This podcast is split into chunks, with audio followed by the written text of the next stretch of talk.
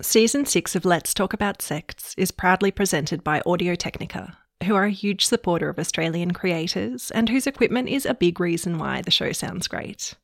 Each episode this season, we're giving away a pair of ATH SQ1TW wireless earbuds to a listener. Head to www.ltaspod.com slash win to enter. Quality sleep is essential. That's why the Sleep Number Smart Bed is designed for your ever evolving sleep needs. Need a bed that's firmer or softer on either side? Helps you sleep at a comfortable temperature? Sleep Number Smart Beds let you individualize your comfort so you sleep better together. JD Power ranks Sleep Number number 1 in customer satisfaction with mattresses purchased in-store. And now, save 50% on the Sleep Number limited edition Smart Bed for a limited time. For JD Power 2023 award information, visit jdpower.com/awards. Only at a Sleep Number store or sleepnumber.com.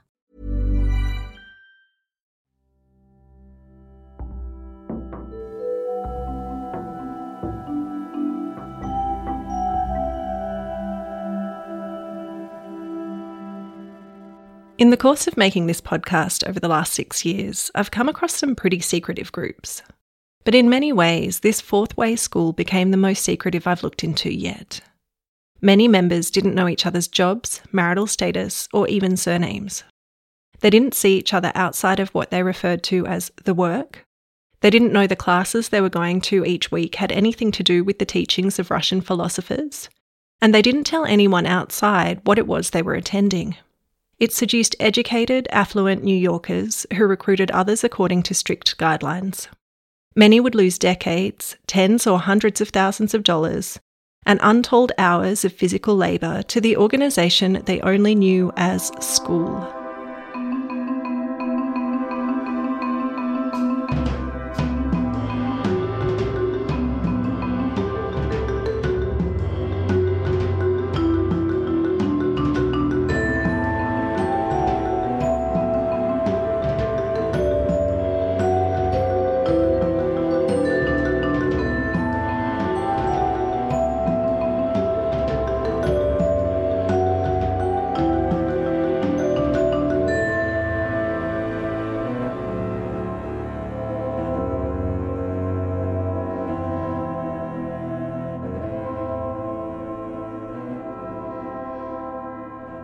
Welcome to Let's Talk About Sects, a podcast about cults around the world.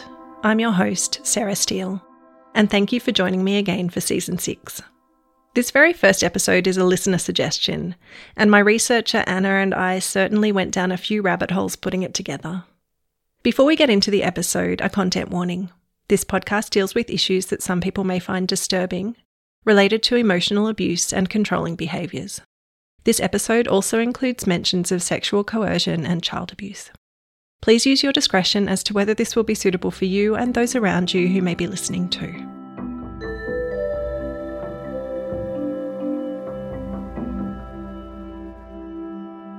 Alexander Francis Horn was born on the 14th of August 1929 to 22 year old Laura DeLallo and 45 year old Maurice Horn in Chicago's Mount Sinai Hospital. The earliest media mention of Alex is in a 1939 Chicago Tribune article, which writes up the five year old raising the alarm about a fire at his South Homan Avenue residence. The report says that Alexander's mother lit a match that set the bedclothes on fire while she was in the bathroom, and the child's cries woke the rest of the household, who extinguished the fire after it caused some $200 worth of damage. The description of the living arrangements suggests a number of people rooming together in shared flats, and mentions Alexander's mother as Mrs. Maurice C. Horn, wife of an electrical salesman, although the two weren't actually married until 1939. Alex's father, Maurice, passed away from coronary thrombosis that same year when his son was just 10 years old. Cook County Census records show that by the following year, Alexander was living at Chicago's Marks Nathan Jewish Orphan Home. A former friend wrote that Alex had ended up in the orphanage after his father passed away, and I couldn't find out what happened to his mother. But the name Lois and not Laura was listed as Maurice's wife on his death certificate, which could just be a mistake. This friend knew Alexander from college, with the two attending the University of Chicago together. He claims to have told Alex all he knew during this time about the teachings of Gurdjieff, who you might recall from the last episode of season 5 on the Colorado ultramarathon running group Divine Madness.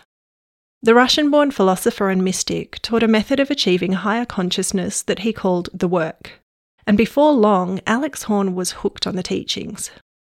The former friend wrote, however, that followers should, quote, please try to understand that almost everything Alex taught was nothing like what was taught by Gurdjieff.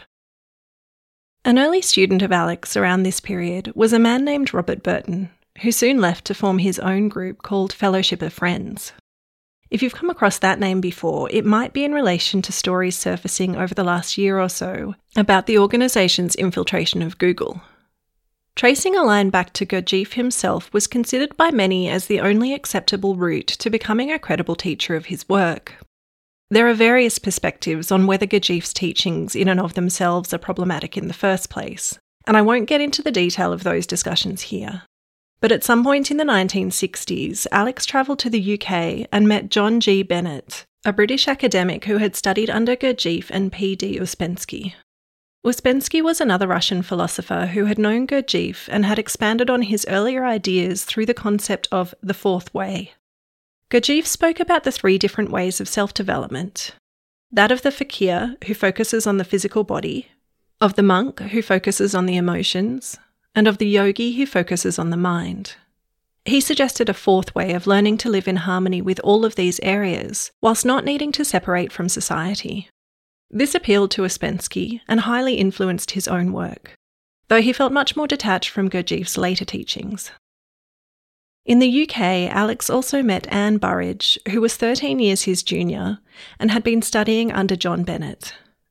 Though this gave her a direct lineage to Gurdjieff's teachings, in an article for the Gurdjieff Journal in 2002, the author writes Three years or not, her training can at best only have been preparatory, as no deep understanding can be assimilated in such a short time. Vanity and self love are simply too strong. Apparently, John Bennett warned Anne against Alex, but by December 1968, the two were wed in Sonoma, California. Alex was 39 and Anne was 26. While the wedding reportedly took place in 1968, some of the timelines are unclear here. But it seems that Anne must have accompanied Alex back to America earlier than this date, as the two had five children together, but were separated around the start of the next decade. During their relationship, they ran retreats at a place they called Red Mountain Ranch in the Mayacamas mountain range in California, about an hour's drive from the Napa Valley. They were able to upgrade from a farmhouse they'd been using on Sonoma Mountain Road when followers pulled some money for the purchase, and the large group meetings no longer had to take place outdoors. When Dave Archer first attended an earlier outdoor meeting, he wrote of the initiation when we arrived, all newcomers were instructed by the first group members to strip naked, then handed paper signs to wear lettered Special Asshole. Each sign was the size of a bumper sticker and hung on our chests from strings around our necks. Dave ended up giving all of his weekend hours to work at the ranch and on himself, and while the work was hard, there was a lot of drinking and partying to top it off, too. Gerald Greer, a former overseer of the ranch, told Jack Brooks at the San Francisco Progress of a memory of one night at the property. Alex assembled the group and informed them that he wanted to buy a Trans Pacific racing boat, the biggest available. It was berthed in Hawaii. I watched as people pledged $150,000 in savings and home mortgages. He raised the money in a matter of minutes. After he bought the boat, he found that the hull was defective, so he abandoned the project. Gerald also had memories of the men in the group being made to fight each other, with no medical treatment allowed for even the most serious of injuries. Dave Archer wrote The violent confrontation quotient in the group far outdid Synanon. Those who left and ceased doing the work, Alex told the group, would die like a dog.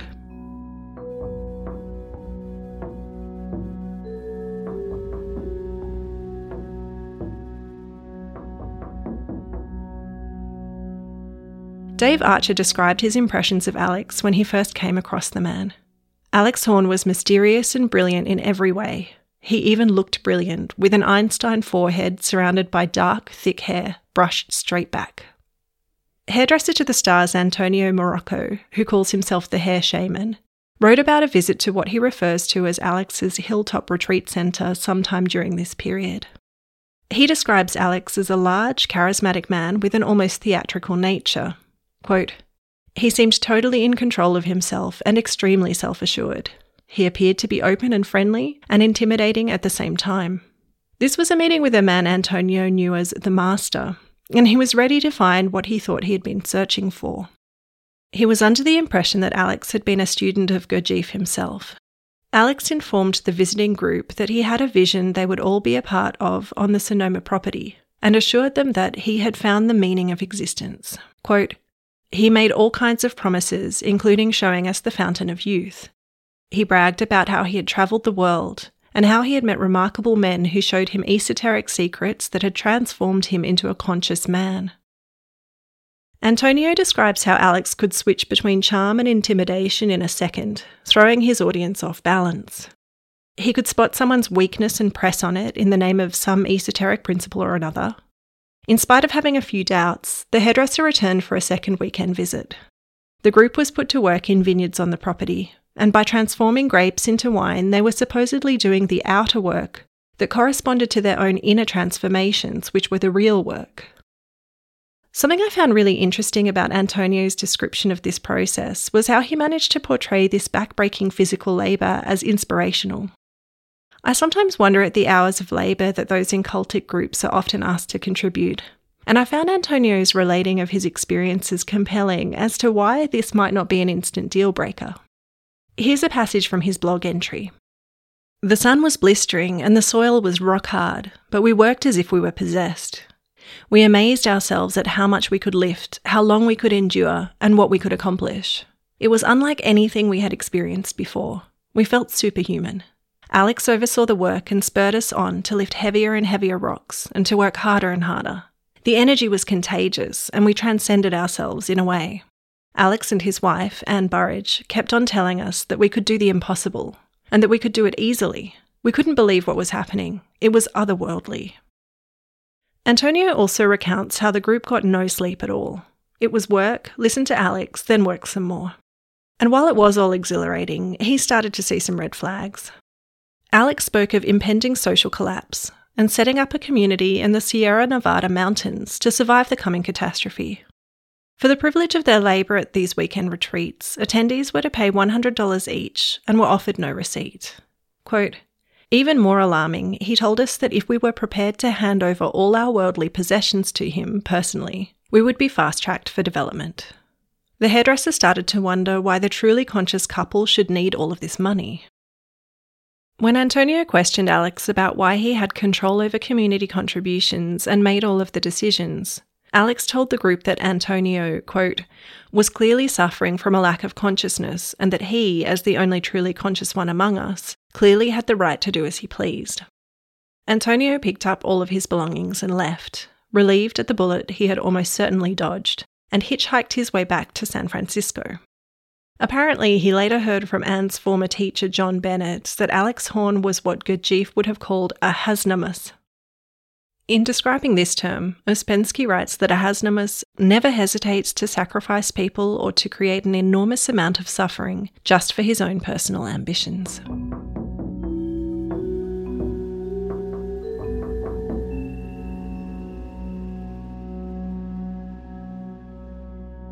Sharon Gans was born on the 29th of July, 1932, in New York City. She became an actress, mostly working in theatre, and won an Obie Award in 1966 for her performance in a production of Soon Jack November. Sharon married Ezra Kulko in 1959, and the couple had two children before separating in 1972. Her most recognisable role was that same year as Valencia Merble Pilgrim in George Roy Hill's feature film adaptation of Kurt Vonnegut's Slaughterhouse Five. Again, the timelines are slightly unclear, but it seems that sometime prior to this, Sharon Gans encountered Alex Horn. There are various stories of Alex sleeping with most of the women who joined his teachings at the ranch, with former overseer Gerald Greer recounting rampant venereal disease, which Alex passed on to Anne. He also recounted one particularly disturbing story to reporter Jack Brooks. Quote, Alex had to prove to the group that his word was law. He had to illustrate that growth, by his concepts, meant a total destruction of self. To that end, he made a member of the group commit incest with his own daughter. It utterly destroyed them and their family. This was the breaking point for Gerald. Quote, I couldn't take it anymore and left. By 1969, Anne had left her husband, and by 1972, Sharon had departed New York to join Alex in San Francisco. Before you assume that Anne was one of many under the spell of Alex, while it does sound like their divorce was destructive, I've read testimonies of people who were involved with the breakaway group she continued to run in the Sonoma Hills. She remarried and became Anne Huss after their separation, and the stories of what is usually referred to as simply the group sound distressing. Apparently, she moved on from Gurdjieff's teachings to something claiming to be part of Subud, an interfaith spiritual movement originating in Indonesia. One former follower who stayed with Anne for decades wrote on a Cult Education Institute forum thread I deal daily with my grown children regarding the group and how it affected their life and mine, but it is part of my life and I have to deal with those decisions. Meanwhile, Alex and Sharon combine forces to become a formidable pair, and when they married, Sharon double barreled her surname to Gans Horn. Sharon contributed her passion for acting to Alex's take on fourth way teachings, which reminded me somewhat of Ken Dyers and Jan Hamilton from Australia's Kenja Communications, which you might recall from season one of the podcast. Together, Alex and Sharon formed an organisation they originally called Everyman Inc., though neither of their names was listed on the 1973 Articles of Incorporation. It later became known as the Theatre of All Possibilities. Michael Taylor and Bernard Weiner reported for the San Francisco Chronicle that the incorporation articles provided the primary purpose of Everyman as, quote, a theatre for the performance of live stage productions and to initiate, sponsor, promote, and carry out plans, policies, and activities that will tend to further the prosperity and development of this theatre and the theatrical arts. A former student told Jack Brooks for the San Francisco Progress Horn uses a mixture of Gurdjieff, Ouspensky, Sufism, Judaism, Dante, Orwell, Captain Marvel, and anything else that suits his purposes of gaining mental and physical control over the students. Everyman's first production was a four and a half hour play written by Alex, starring Alex and Sharon, and listing as its directors and producers both Sharon and Alex. It was titled The Fantastic Arising of Padraig Clancy Muldoon. San Francisco Examiner critic Jean Miller's review of it at the time began with In more than 10 years of reporting on the local theatre scene, I remember no more punishing experience, and concluded with Bored to the point of total exhaustion, my attention span completely destroyed, I escaped after Act 2 ended, nearly three hours after the curtain rose. The playbill for the fantastic arising of Padraig Clancy Muldoon starts with a statement from the author that includes the following For a theatre, if it is to be real, must serve the needs of a people, not some people, but all the people. It must have a whole and sustained vision of life, all of life, from the filth to the stars. Rarely has there been a theatre that includes all of that. A theatre of all possibilities, a theatre for every man, a theatre that reconciles the future with the past so that we can stand on the only certainty that we have the present now. Right at the end of the playbill, before some ads for a local Kentucky Fried Chicken, a funeral service, some quality carpets at budget prices, and other local businesses, is a note that says, Please read this. Aside from asking the audience to spread the word about the play, it says, if you enjoyed our performance, if you find it in happy spirit, and perhaps even an inspiration, we would like you to be part of our family. It is the family of every man. We hope it will be around for a long, long time, because every man is an idea that is infinite. And please do remember this Padraig Clancy Muldoon is arising, and so are you, and so are your friends, and so is the whole wide world.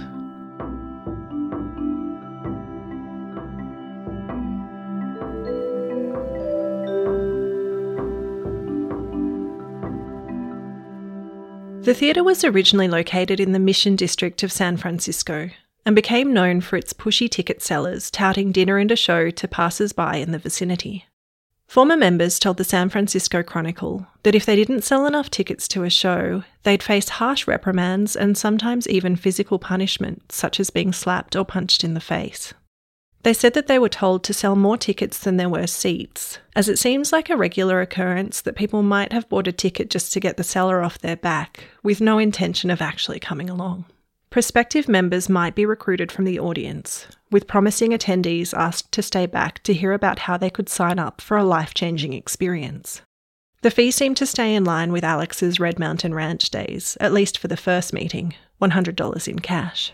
Then it would be $200 a month to keep attending, which is over $1,400 Australian a month in today's money.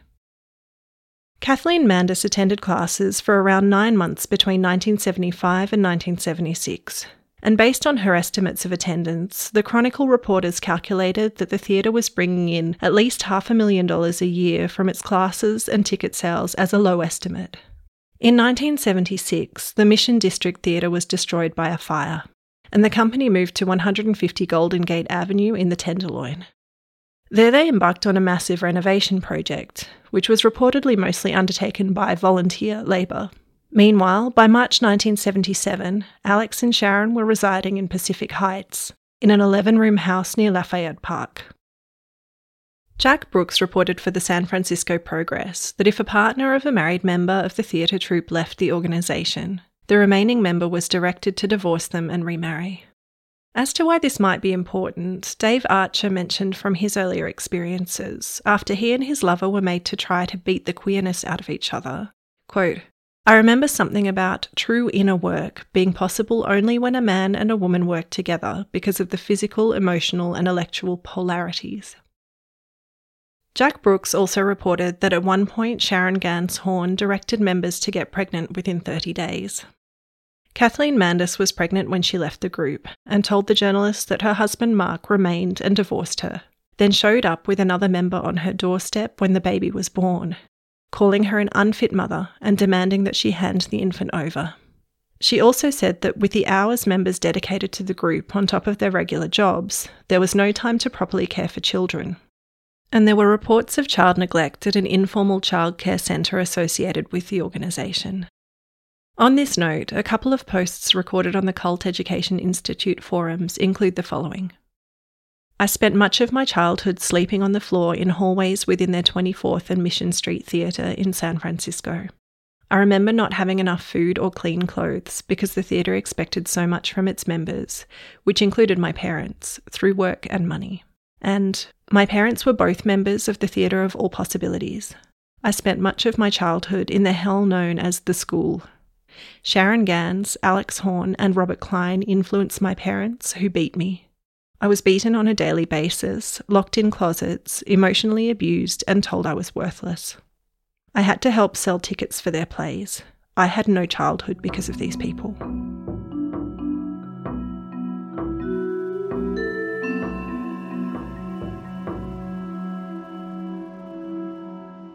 Jack Brooks wasn't used to reporting on cultic organisations when he came across this story for the San Francisco Progress. He was the newspaper's theatre critic and a reviewer on the radio station KGO. In 1978, he'd reviewed a performance of The Magician written by Alex Horn and directed by Sharon Ganshorn, who also starred in it, and found it to be not particularly good. But he hadn't thought much about the theatre of all possibilities since. Then, some months later, he was compelled to look more deeply into what was really going on at the theatre group after a disturbing call came into KGO about the organisation. Appealing for further information, the critic ended up with a number of tape recordings of interviews with former members to whom he promised anonymity.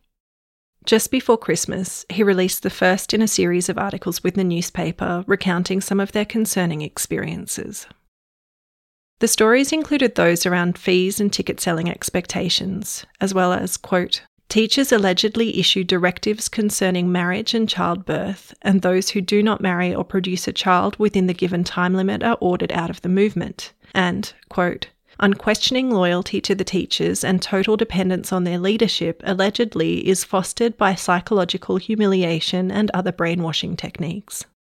Former members also spoke of commune type ranches associated with the theatre and referred to the group as a family. Former member Dr. Lee Sannella told the reporter that some people could speak of positive experiences under the leadership of Alex Horn, but that, quote, people who were basically nobodies didn't pose a threat to Horn, His treatment of them was, therefore, non violent and benevolent. Those people gained much from the experience. It was the stronger ones Horn needed to debase and destroy. Jack Brooks couldn't find many people with good things to say through his appeals, though he explicitly sought stories of all kinds. But this quote did make me think of something I come across often, which is people who come to the defense of someone accused of abusive behaviours and say that the accused never did them any harm. I'm never sure why they think escaping harm means their stories have any bearing, or that they are anything but fortunate when there are multiple corroborated stories out there of a different experience. The ophthalmologist Dr. Lee Sannella also told Jack Brooks Some of your witnesses said that they never saw any violence towards women. I saw plenty. Horn hates women. His sexual use of them was a punishment, not a reward. I saw him strike one woman so hard she hit a concrete floor and bloodied her head. Dave Archer, who'd been involved with Alex in his earlier days and lived in fear of the group finding out that he was homosexual, wrote Alex came off fundamentalist concerning the proper roles for men and women. Women did women's work, men did men's, period. Jack Brooks invited colleagues from the Examiner and the Chronicle to KGO to participate in his investigation and hear witnesses for his reports, to make sure there would be comprehensive media coverage of the serious story he'd been working on. His first article for The Progress came out on the 22nd of December 1978 and was followed the next day by an article in the Chronicle, which I've previously quoted from. It was little over a month after the Jonestown massacre, and cults were big in the public consciousness as a result. In the lead up to publishing his 22 December article, Jack Brooks tried to get a representative of the theatre to speak with him and give the organisation's response to the various allegations. While he couldn't get an official response, an actor told him that the Horns were mere employees and that the theatre could function fine without them. But instead, the theatre of all possibilities closed up shop, and Alex Horn and Sharon Ganshorn disappeared. Dr. Lee Sannella was a practicing ophthalmologist, but also a licensed psychologist, and heard from a mutual dentist friend how terrified Alex was when the story broke. He explained to Jack Brooks that the dentist said he'd never seen anyone so scared, and that in his view, Horn and others of his type live in a constant state of paranoia, real and imagined persecution haunts them. Kathleen Mandis told the Progress reporter that the Horn's disappearance didn't matter. She said, This is a pattern. As soon as there is any pressure, the Horns split and the group goes underground. They're meeting somewhere. She was right.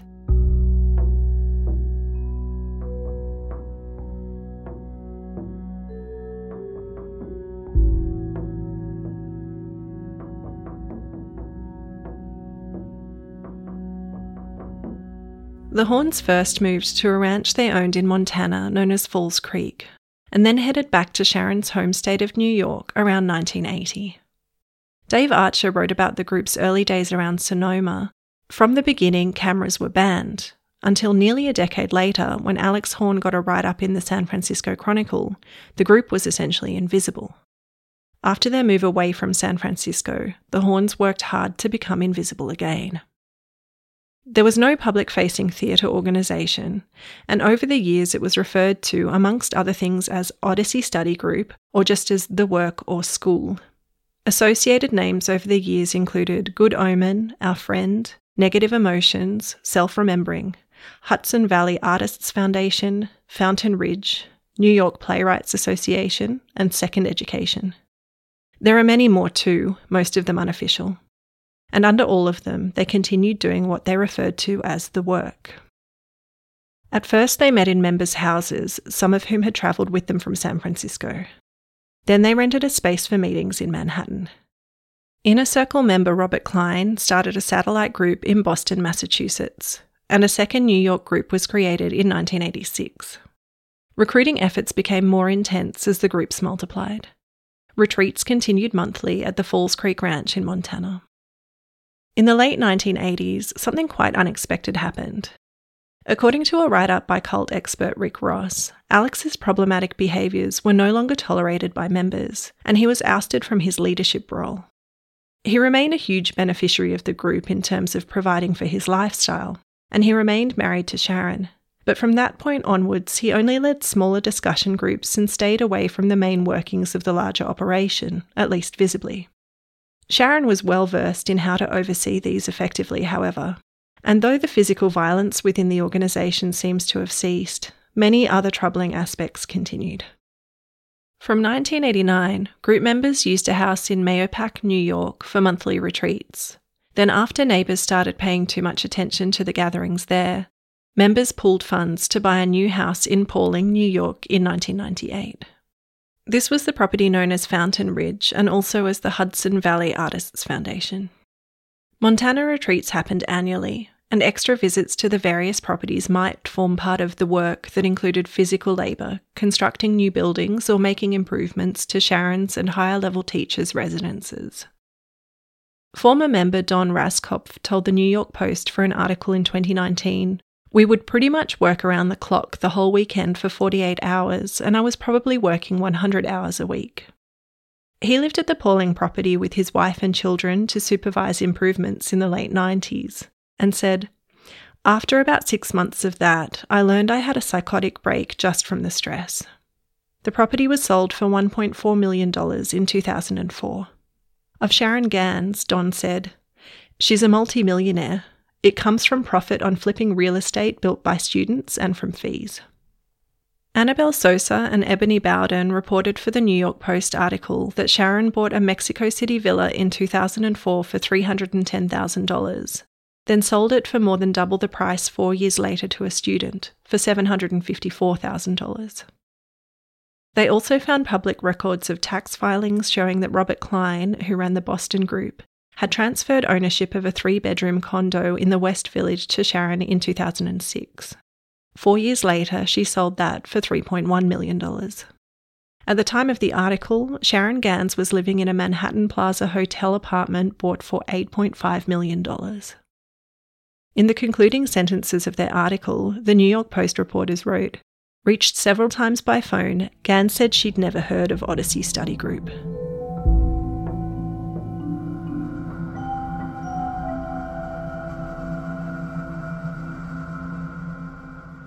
Spencer Schneider was 29 years old in 1989 and a successful young lawyer in New York City. He was working 60 hour weeks and feeling increasingly lonely as he watched longtime friends get married and start having families of their own. When a well educated and well spoken acquaintance invited him to come along to check out an esoteric school that he said was the most important thing in his life, Spencer told him he thought it sounded like a cult. But in the end, with assurances that it wasn't a cult at all, Spencer decided that there was no harm in finding out more. He would end up spending the next 23 years of his life dedicated to the teachings of Sharon Gans Horn. Spencer wrote about his experiences in a 2019 article for the East Hampton Star magazine, and in 2022 published a memoir called Manhattan Cult Story, both of which are linked in the show notes if you're interested in reading more. At the time Spencer first attended, new students undertook a free one month experiment before they would have to begin paying $300 per month for the classes. School was two nights a week and held in a loft space that seemed perfectly nondescript. The other attendees were in their 20s and 30s, and they all appeared well dressed and otherwise unremarkable. It didn't seem like a cult at all. The first thing the newcomers were told was that school had to be totally secret from any outsiders. They could tell nobody about attending or that it even existed. It had to remain invisible. They could not maintain social contact with their fellow classmates outside of the school setting, so there was no swapping of phone numbers with what they would come to know as their essence friends. Spencer describes in his book how this concept was explained to him. Essence is the deepest part of a being, and friendships connected by essence are like no others. They are profound, interconnected, and the dearest relations one can have. Essence friendships are based entirely on helping others achieve their aims of consciousness, whereas life friendships tend to be superficial and based upon enabling each other's weaknesses. The classes, two evenings a week, ran from 7pm until midnight, sometimes later, and then required an hour of silence after their conclusion.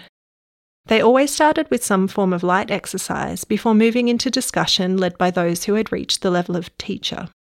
They might talk about books they'd been reading, which were often Gurdjieff or Ouspensky, but could also be something such as The Odyssey. Sharon Gans was at Spencer's first meeting, and he described her for his East Hampton Star magazine article like this her hair, piled high and bright orange red, framed a pale face. She had a hawk like nose and penetrating turquoise eyes. Wearing a floor length low cut dress with gaudy jewellery and makeup, she looked like a character from a John Waters movie. Soon after his first attendance, Spencer received a phone call from a man who he came to understand was to be his sustainer. For the next 18 months, this man would call him every day and listen to all of his problems, while he never told Spencer much about himself at all. Members were always meant to have an aim that they were working towards. And if it included something like building a new skill that could be shown to the class, then that was encouraged. While that sounds nice in theory, here's a section of an account from another former member from a forum post. Finally, after being screamed at for showing off when I brought the results of two years of work, learning a new musical instrument and performing in public, which is nerve wracking for me, I began not making my aims. But I certainly wasn't going to admit to that and get blown up in class as I saw happening to others. Hell to the no. I reported excellent progress with appropriate intervals to my partners. I reported making my aims on aim night. No one ever doubted a micron of what I said. The highly evolved detected not an iota of a lie. Initially, Spencer found a lot to like about the group. There were interesting conversations with intelligent people who encouraged him to achieve the things in his life that he wanted to. And while the friendships were limited to class time, they did feel deep, and they were sometimes strengthened through authorised outside excursions and parties. Some students were even allowed to date eventually. But while over a large proportion of his involvement, Spencer thought that the work and the group were only bringing positive things to his life, he later came to see it all as a placebo at best, leading to nothing. He also understood that a lot of it had really been fostering dependency and isolation, while members were encouraged to undermine their trust in their own perceptions. He wrote in 2019 Through the years, I witnessed a lot of psychological abuse by Sharon, and these episodes still haunt me.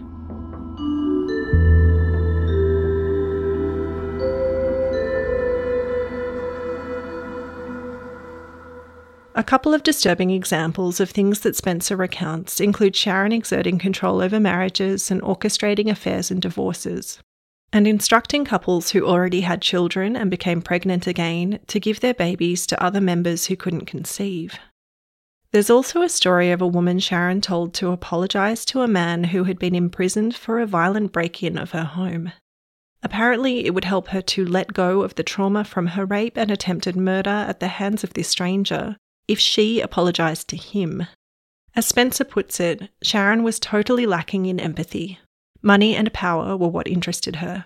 This was a business for her, and also an outlet for her urge to bully. Former student Bet Leahy wrote about a time that Sharon asked in a meeting who had made the guacamole she was eating, and Bet was too terrified to say that it was her. When she owned up to it, Sharon said it was the best guacamole she'd ever tasted. Bet shared on her blog and that was always the problem. You never knew what might happen.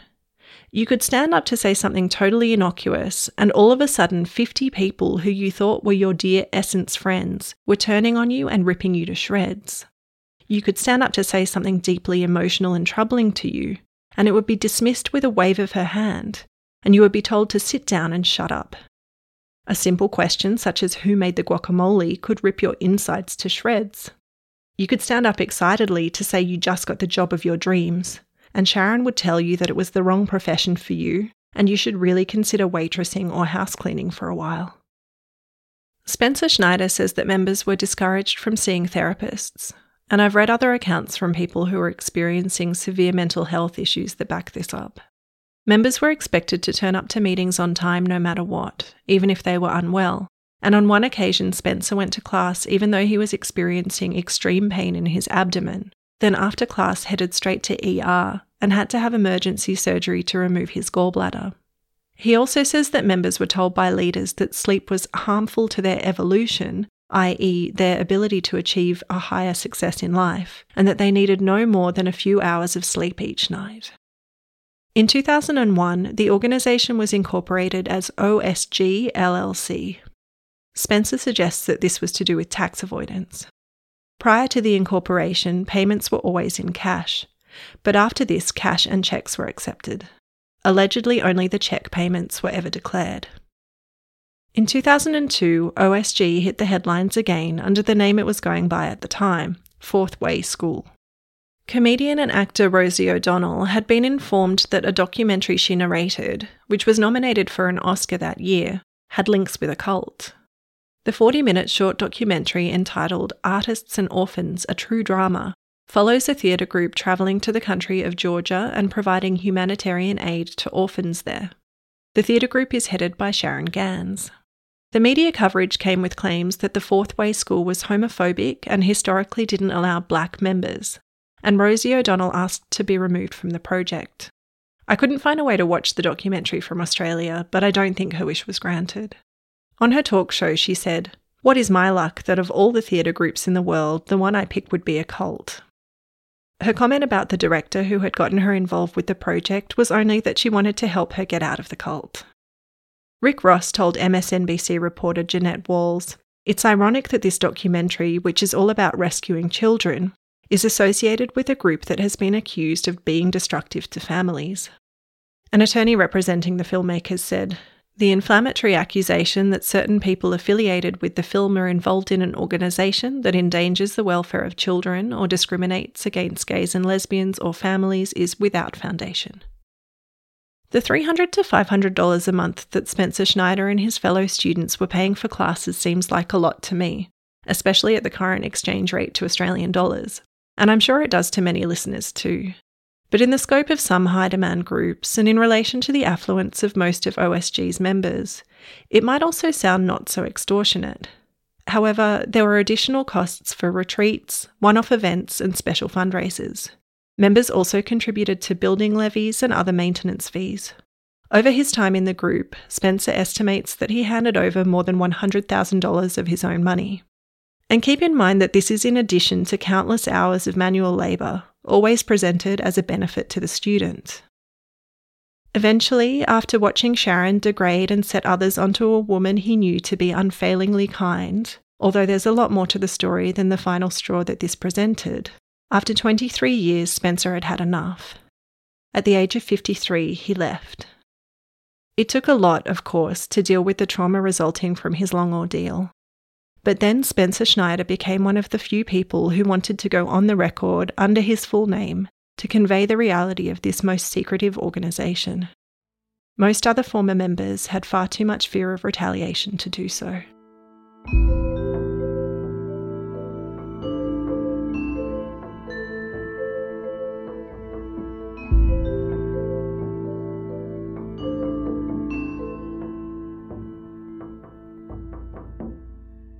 Esther Friedman found herself crossing paths with the group's Boston branch under the instruction of Robert Klein in 2006.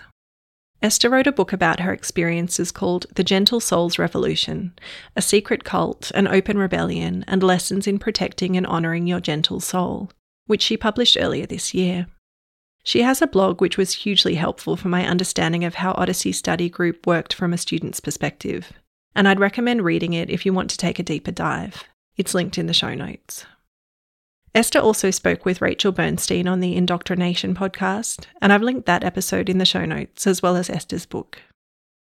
In 2006, a woman named Lisa befriended Esther in a Whole Foods supermarket in Cambridge, Massachusetts. Esther was going through a breakup and struggling financially, working a low level job at the time in spite of her multiple degrees.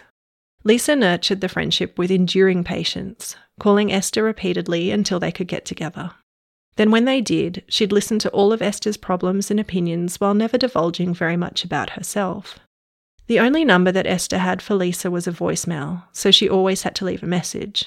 Eventually, Lisa suggested that she might like to come along to meet with some more like minded people who got together a couple of times a week for interesting conversations about life and the world. First, she met with Robert, who must have given her the seal of approval before making sure Esther knew the evening gatherings were private and she shouldn't tell anyone about them. Robert and Lisa referred to the Tuesday and Thursday meetings only as school. When Esther met the man who eventually became her husband, who wasn't involved, she explained it briefly as a thing she did with a few people those nights. The couple just referred to it as thing to each other over the years of her involvement. Initially, school didn't require any monetary investment. The first five weeks were presented as an experiment, and if she liked it, she could start paying the tuition fees, which were now $350 a month. Interestingly, by this point, Gurdjieff and Ouspensky were never mentioned, though Esther later realised that a core text they referred to as the Black Book was just a photocopy of Ouspensky's In Search of the Miraculous with names and locations removed with whiteout. As a new recruit, the Boston classes would run from 6:30 to 9 p.m.ish. Once you'd been involved for a while, you'd join extended classes until 10 or 11 p.m. After classes were done, as was the case for Spencer, members were also expected to observe an hour of silence in order to, quote, seal off any leaks. Esther didn't feel that she could do this at home, so would delay her return by an extra hour, sometimes via the McDonald's drive through. In the lead up to Christmas, the time commitments became much greater. Every spare minute over weekends and late into the evenings was expected to be spent on preparing for an incredibly involved Christmas party creating dishes to be approved for the celebration, rehearsing productions to put on, and ideally sourcing props and decorations for free. Members weren't supposed to tell anyone outside of the group what this was all about, so external family and friends would have no understanding of why their loved one disappeared for much of the time before the big holiday. As Esther writes in her blog, after I left and got some perspective, I wondered whether school intentionally creates this socially engineered environment of excitement, creativity, and emotional and spiritual intimacy during the holidays to usurp that energy from what students should be sharing with family and loved ones. Esther, like all new members, was assigned a sustainer. This person was positioned as a confidant, available as a support to help keep the member focused on their aim. AIMS remained a big part of the practice, and former members have said that they found this dedication to something they had fixed on achieving beneficial after their time in the group too. Esther wanted a better job, and her sustainer pushed her past her comfort zone and did help her to become less afraid of other people.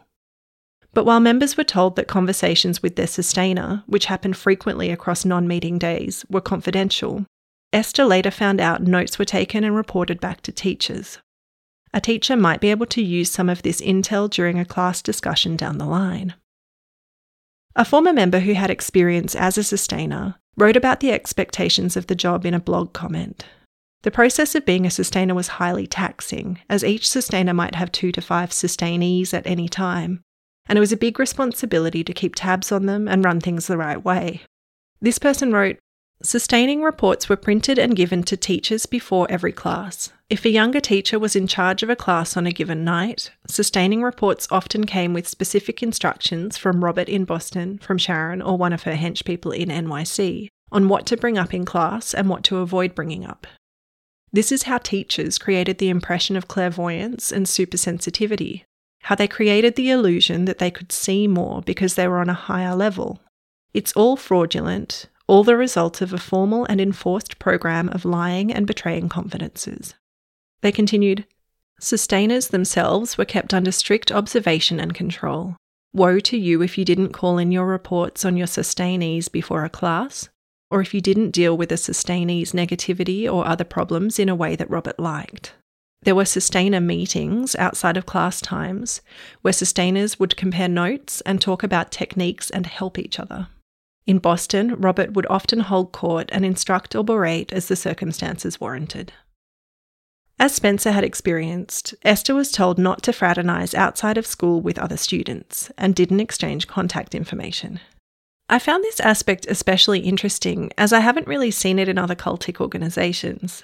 It seems to have evolved after the San Francisco period and could be related to attempts to avoid further scrutiny after the various exposes over the years. When Esther was a part of school, members often didn't know each other's jobs or even surnames. Esther suspected this requirement may have been implemented to stop people from sharing notes and critiquing contradictions. Some of the limits were lifted if you stayed on and got closer to the inner circle, but those at Esther's level didn't even know that Robert Klein's Boston group answered to Sharon Gans Horn's New York City headquarters. Esther describes on her blog the four steps to recruit new members that were finally revealed to her after two years in school, when she was deemed ready. This was known as part of a special third line of work that just involved making friends in order to grow the school. The steps were select your target, create the initial encounter, meet five times, and introduce to Robert. The initial meeting should be ended quickly once rapport was established, with a request for the person's phone number after such a nice chat. At one point in New York, you could invite a prospect to a Yearning for Meaning lecture series, which was in a public space but only by invitation, and might cover some aspect of philosophy, Pythagoras, the Renaissance, or another intriguing topic. They'd be given a card for their thoughts and contact details at the conclusion of the lecture. Once the phone number was secured, a voicemail return number was already set up, supposedly for members' safety. Once you'd made the initial contact, you were to pursue further contact until a meetup was organised. Then discover as much about the other person as possible while revealing as little about yourself as possible. If they had ties to the media or law enforcement, they would not be making the cut. They should also be making a certain amount of money each year, though Esther had managed to slip past this requirement herself somehow. Eventually, you could see if some of the esoteric group ideas appealed. And if so, engineer a meeting with a more senior member who could then make an assessment before introducing the prospect to Robert. The three lines of work were work on self, work for others, and work for school. Aside from recruitment, the Christmas party preparations were part of the third line, and later this might also involve manual labour on school and teacher properties. I want to quote a passage from Esther's blog that really stuck with me, and I think is a nice illustration of how capitalism and its endless growth and endless productivity mindset can push people into the paths of alternative ideas and ways of living that can, of course, be wonderful, but can sometimes be cults. Esther was an artist and a creative at heart, which many of us know from personal experience can come into conflict with the things that society values in terms of remuneration.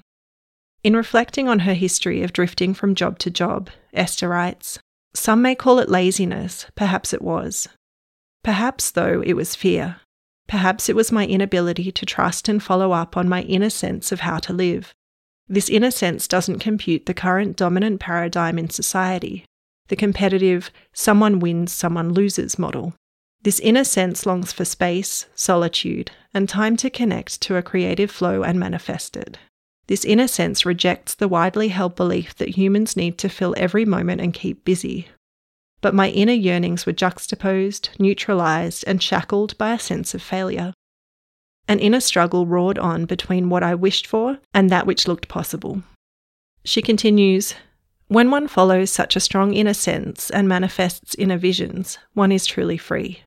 Most people I know seek external guidance. The extent to which one seeks guidance is the extent to which one is vulnerable to cults who are happy to tell you how to live. In my case, the seeking felt endless, so the finding felt miraculous.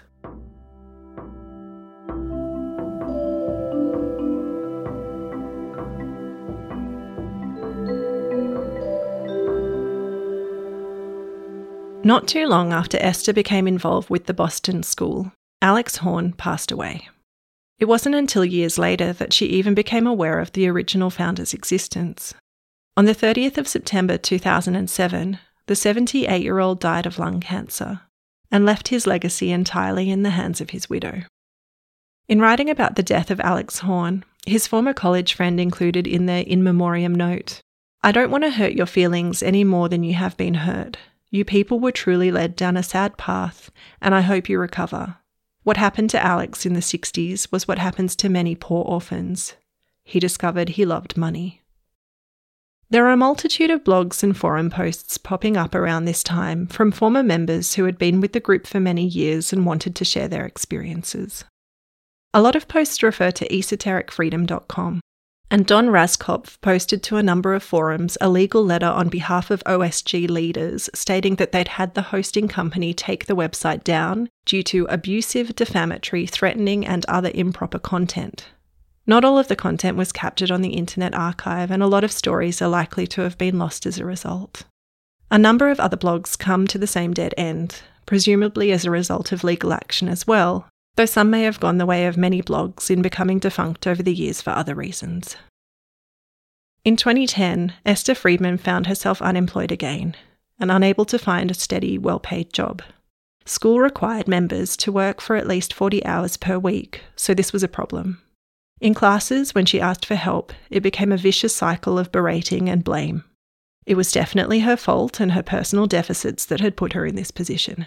Her husband, supporting her financially and never wavering in his emotional support, started looking into Esther's mysterious study group, a part of her life that he had accepted, in spite of its impact on his wife and his relationship for coming up to five years.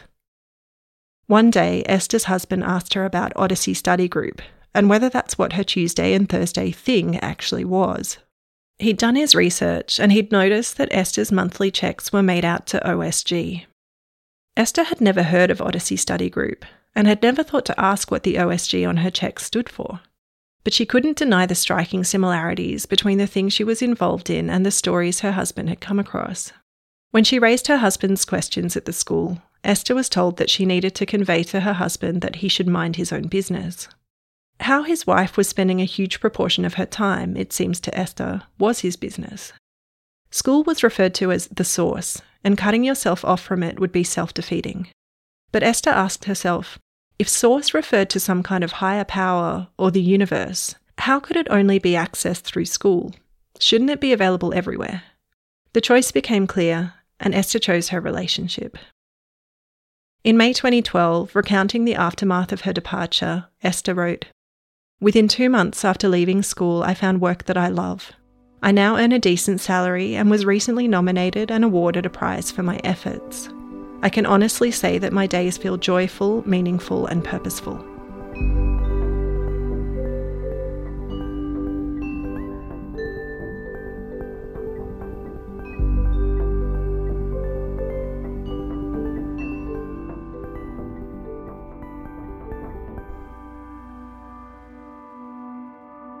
In the age of the internet, it certainly became harder for Odyssey Study Group to keep up its former levels of secrecy and invisibility. Unsurprisingly, rather than looking into the repeated concerns of former members and wondering how they might improve things so as to cause less trauma in those who had been through the system and come out the other side, OSG instead went on the attack. Esther Friedman had some readers of her blog note that she had taken certain content down in late 2014. She wrote, your concern is duly noted, as school appears to be monitoring this blog and adopting a tactic of harassing those around me. The Evolved Institution's legal arm sent a cease and desist letter demanding that those posts be removed. Attorney Peter Skolnick wrote on behalf of his client Bet Leahy in 2019 after her life had been dogged with lawsuits related to the Esoteric Freedom website for the previous seven years. Quote, Cults do not like it when members leave. They like it even less when an AWOL member publicly criticises the practices that expose the cult's psychic tyranny and that have prompted the escape. Bet Leahy escaped from the cult known variously to its members as, inter alia, Odyssey Study Group, School, and The Work.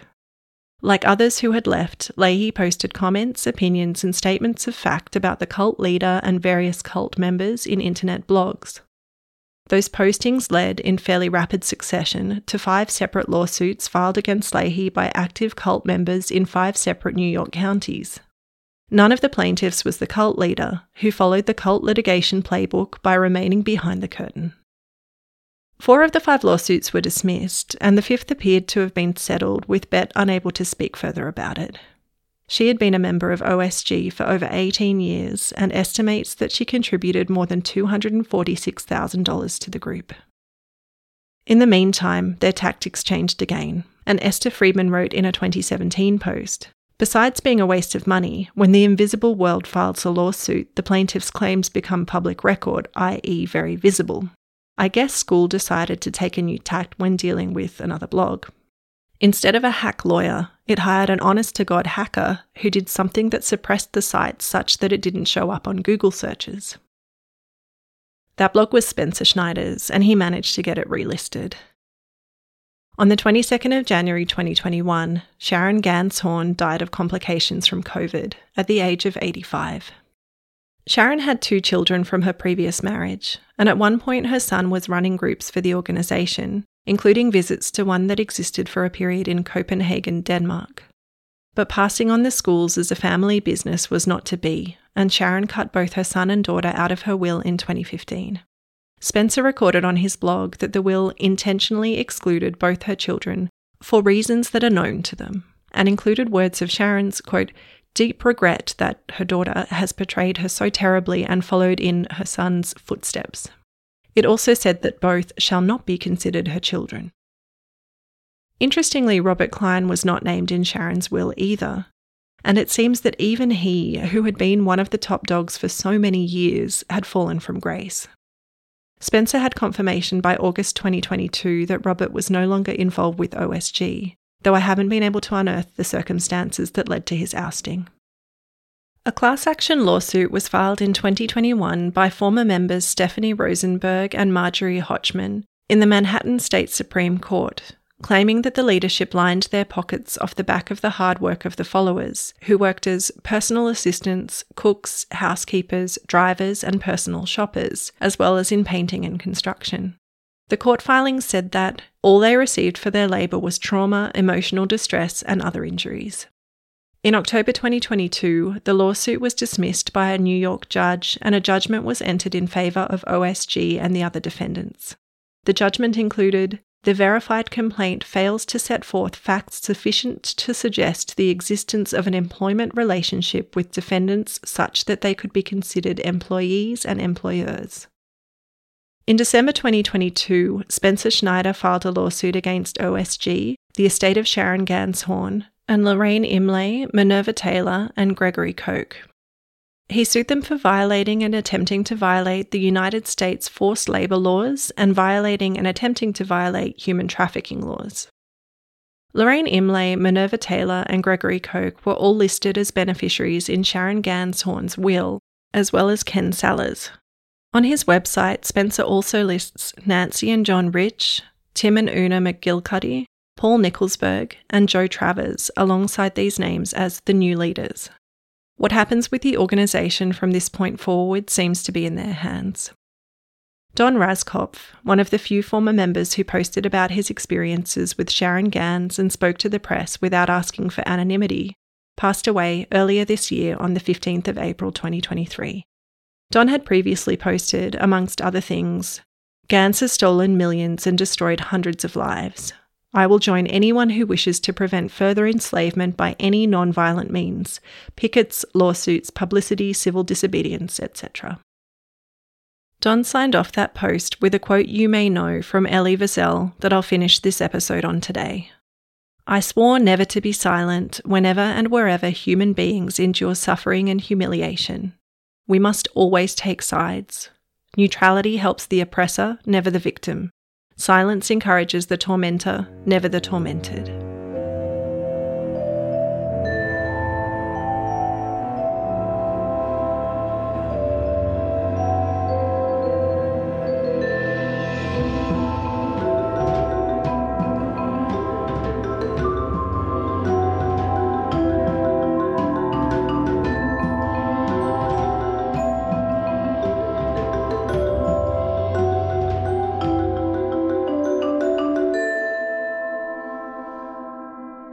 Thanks so much for joining me again for season 6 of Let's Talk About Sects.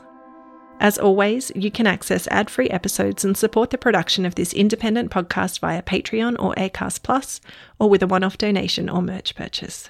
You can also listen to my audiobook, Do As I Say, which is linked in the show notes, and grab yourself a copy of Joe Gould's soundtrack album, Nobody Joins a Cult, which you can also stream on Spotify. This episode of Let's Talk About Sects was written by me, Sarah Steel, with research from Anna Luria and myself. It was edited and mixed by Matt Brazel, with original music composed by Joe Gould. Planning for your next trip?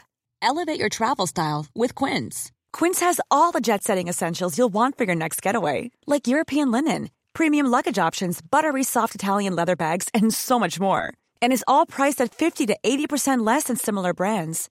Plus, Quince only works with factories that use safe and ethical manufacturing practices. Pack your bags with high-quality essentials you'll be wearing for vacations to come with Quince. Go to quince.com/pack for free shipping and 365-day returns. Thanks again to Audio Technica, presenting partner for season 6 of the show. If you're in the market for some top quality audio equipment, be sure to head to audio-technica.com.au to check out their range of headphones and turntables, and mics that'll make your remote working setup on point. For every episode this season, a lucky listener will win a pair of ATH SQ1TW wireless earbuds. Head to www.ltaspod.com slash win to enter. If you've been personally affected by involvement in a cult or would like to support those who have been, you can find support with or donate to Cult Information and Family Support if you're in Australia via cifs.org.au, and you can find resources outside of Australia with the International Cultic Studies Association via icsahome.com. If you're someone you know is in crisis or needs support right now, please call Lifeline on 13 11 14 in Australia or find your local crisis centre via the International Association for Suicide Prevention at iasp.info. Catch you again next episode.